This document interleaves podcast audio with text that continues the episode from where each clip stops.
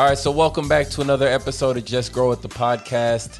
Today, we are here with a representative from one of my favorite companies, and that is Smart Pots. Would you mind introducing yourself to everybody? Hi, Tim, uh, and everyone watching and listening. My name is Eric Olson. I'm the Southwest Territory Rep for Smart Pot slash High Caliper Growing, and we are based out of Oklahoma City, Oklahoma. Nice. All right, so when was Smart Pots started? So Smart Pots was started in 1984. A guy by the name of Ralph Rieger who, after working, I, think he was working like, you know, in the financial industry, and he just decided to make a 180 in his life and start a tree farm of all things. And, you know, after working in it, he shortly realized, like, hey, you know, there's maybe a better way to farm trees because normally when you're farming trees, they're grown in ground and then you need a specialized machine like a four pronged digger to dig out a big root ball so that you're not damaging too much of the root structure on these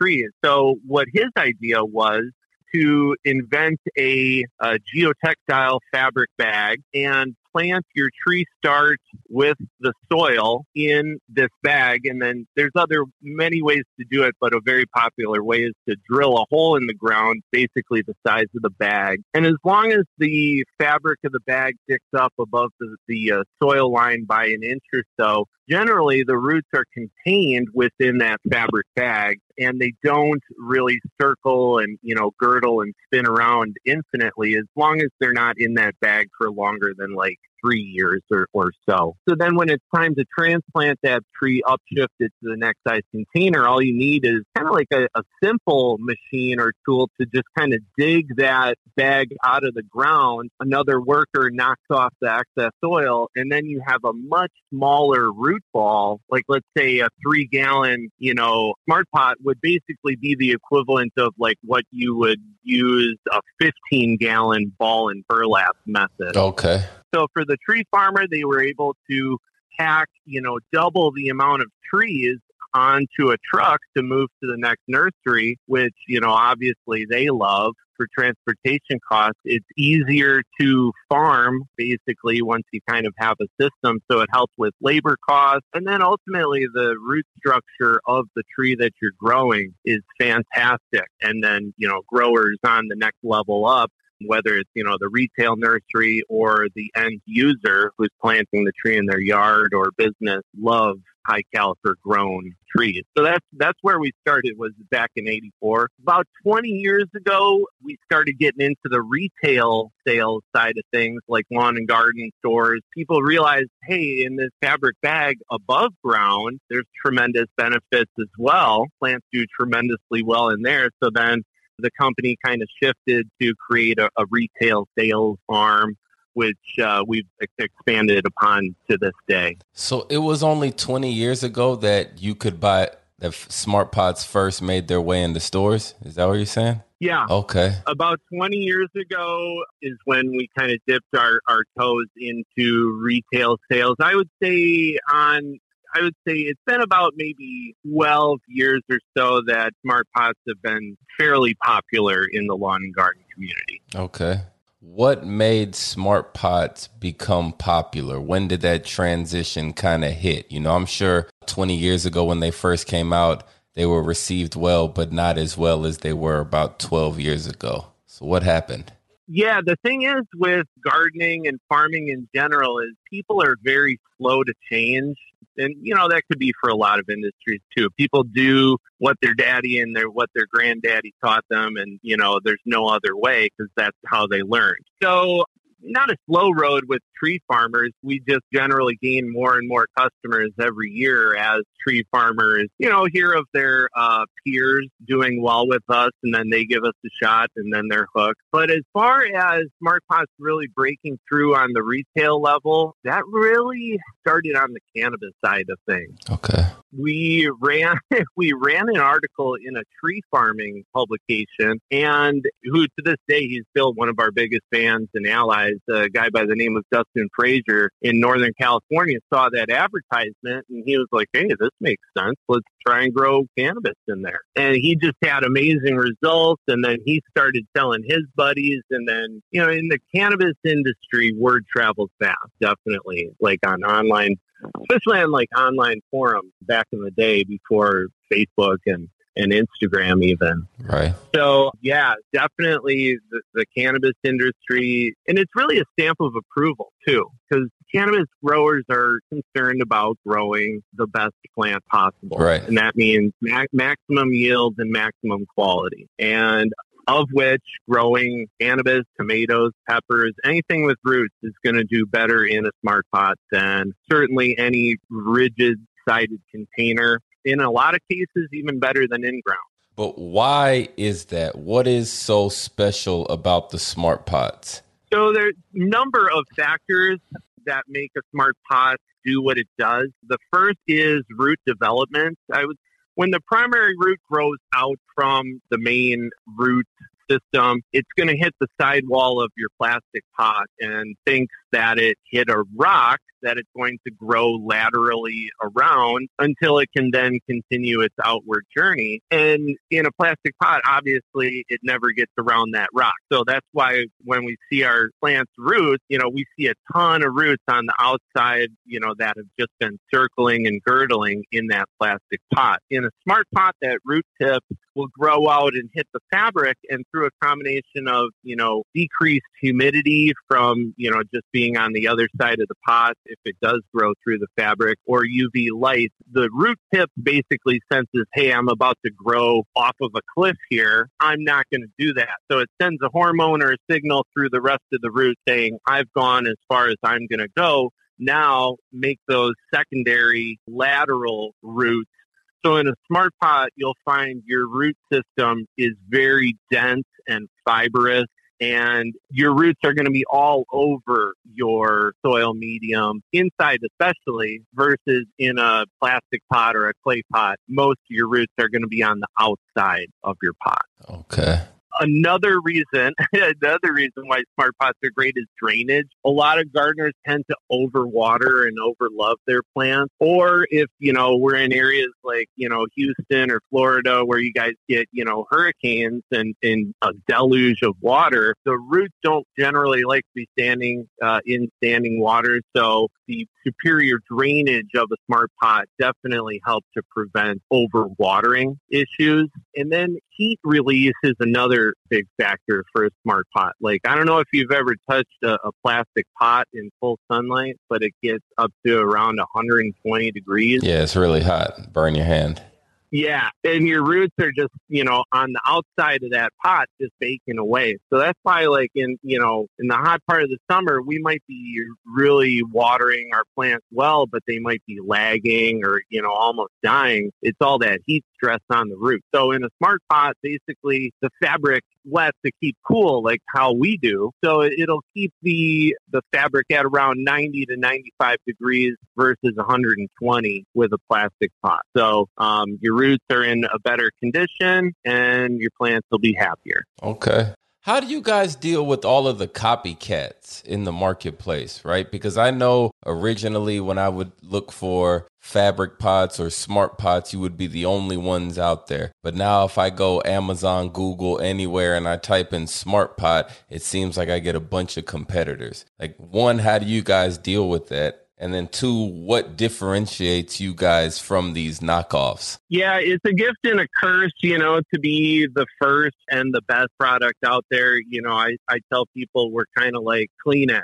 you know, how every tissue that you blow your nose with is a Kleenex, except for the fact that, you know, if you have a cold or something, you blow your nose all week with a Kleenex, your, you know, your nose isn't going to be feeling as bad as if you had been using the generic knockoff tissue. Right. And it's kind of a similar deal with SmartPot. People the fabric is either too thin and doesn't, you know, hold the water in properly, and that thin fabric generally breaks down quickly and will have maybe half the shelf life or a usable life of a smart pot, or it's too thick and it holds on to the water too much, and then you might as well have bought a plastic pot.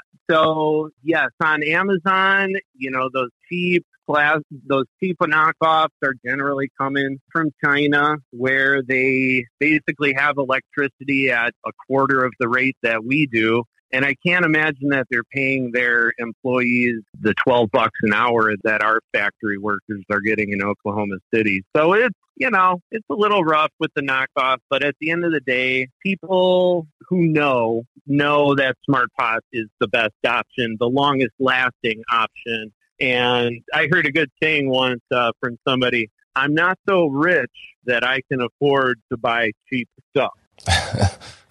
You know what I'm saying? Because that cheap stuff you're going to have to replace way quicker than the quality item. And, you know, I don't care if that's, you know, clothing, cars, you know, you name it. Right. Yeah, I know that I've used smart pots and I've even used the knockoffs. And you notice the difference in quality with things like, I don't know, just pulling the bag, right? Mm-hmm. The other bags tend to rip. Yep. And smart pots last for a very long time. Yes. Plus, I just love smart pots, man. I, I think I was telling you before, I remember seeing people and do crazy things in big 200 gallon smart pots, man. Yes, yes. I've seen some big, huge plants in 200, 300 gallon pots. We make them up to a thousand gallons, actually. I personally have never seen a plant in a thousand gallon smart pot, but I've heard of people that have, and they said it's a legendary. I could only imagine.